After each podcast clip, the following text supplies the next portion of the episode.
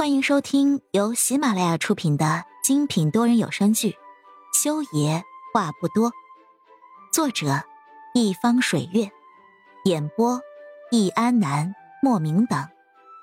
本书全部免费，记得订阅收听哦。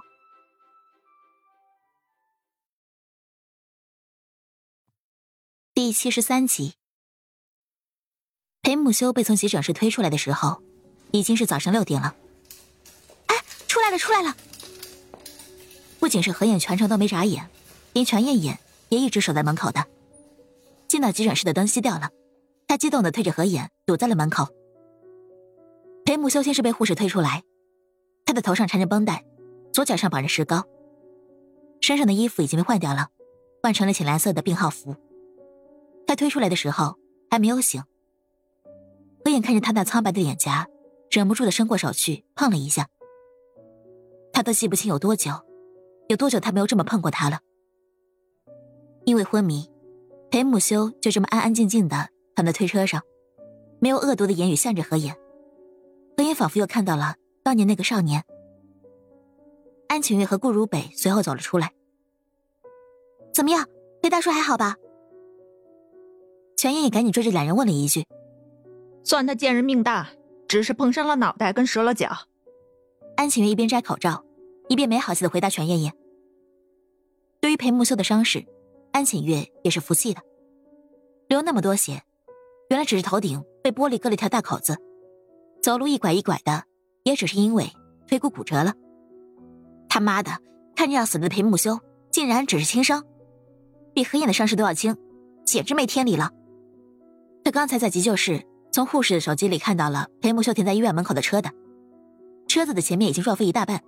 他竟然能伤的比车子的状况都轻，哦，他也太走运了。安晴月忍不住在心里嘀咕。顾如北则是走到了何眼身边，弯着腰检查何眼脚上的伤。他一直没有看何眼轻碰到裴木修脸上的手，其实不是看不到，而是故意不去看，不去想，只是一心一意的对何眼好，就够了。哇哦，酷！听到裴木修没事，全艳艳欢呼了起来。我就知道裴大叔命大。你这个丫头，你怎么还在这儿？你不回家呀？你彻夜不归，你妈不打断你的腿呀？安晴月真是要被全艳艳给气死了。虽然裴木秀没事是好事，但是也不是个值得欢呼庆祝的事情吧？他命大没死，还只是头上破了个口子，折了腿，伤好的快，就可以折腾何影了是吧？正是。别别别，我就不回家怎么地？从今天开始，何燕在哪儿，我就在哪儿。他是我的救命恩人，我要报恩。全燕也说着，走到何影身边，看着何影的目光几乎都没从裴木修脸上移开过，感叹：“哎呀，这就是爱情啊，真是太美好了。”哼，美好？那我以后也祝你遇到一个像裴木修一样的另一半啊，虐死你得了。安晴也说着，走到何影身边，双手抱胸，盯着裴木修：“我现在呢，就希望他因为失血过多多昏迷几日，你也能安生几天。”浅月。何眼听到安晴月这么说，鼻头一酸，抬头红着眼睛看着他。谢谢你。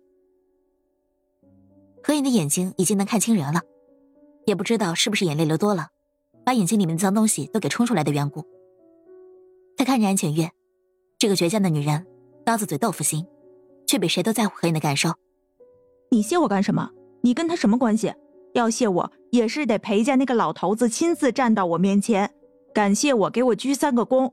救了他家宝贝孙子的命，你谢我干什么？你一跟他家一毛钱关系也没有的人，你别谢我啊！在下受不起。安晴月胳膊环抱在胸前，盯着何言，怒气不争。好了，先送入病房吧。不如北是不想让何言费力气跟安晴月斗嘴了。他看着何言不肯松手，轻轻的蹲在何言面前，认真的看着他。何言，你听我说，你现在需要休息。裴木修没事。你的伤势并不轻，你要是倒下了，外公外婆怎么办呢？顾大哥，何燕这一次终于是认真的，将目光放在了顾如北身上。今天发生太多的事情了，多到他都没有仔细看看这个许多年没有见的大哥哥了。何燕叫着顾如北的声音有些哽咽。几年不见，顾如北高了，瘦了，也白了很多。不过他还是一如既往的帅。他跟裴木修的帅是不一样的，他的五官轻如，眉清目秀，即便是现在已经是奔三的人了，一眼看去，还是跟当年在校园里叱咤风云的时候一模一样。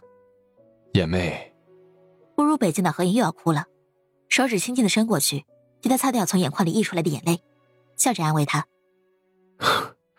别又哭鼻子了，还跟个小孩一样呢。”我大哥，谢谢你，真的谢谢你。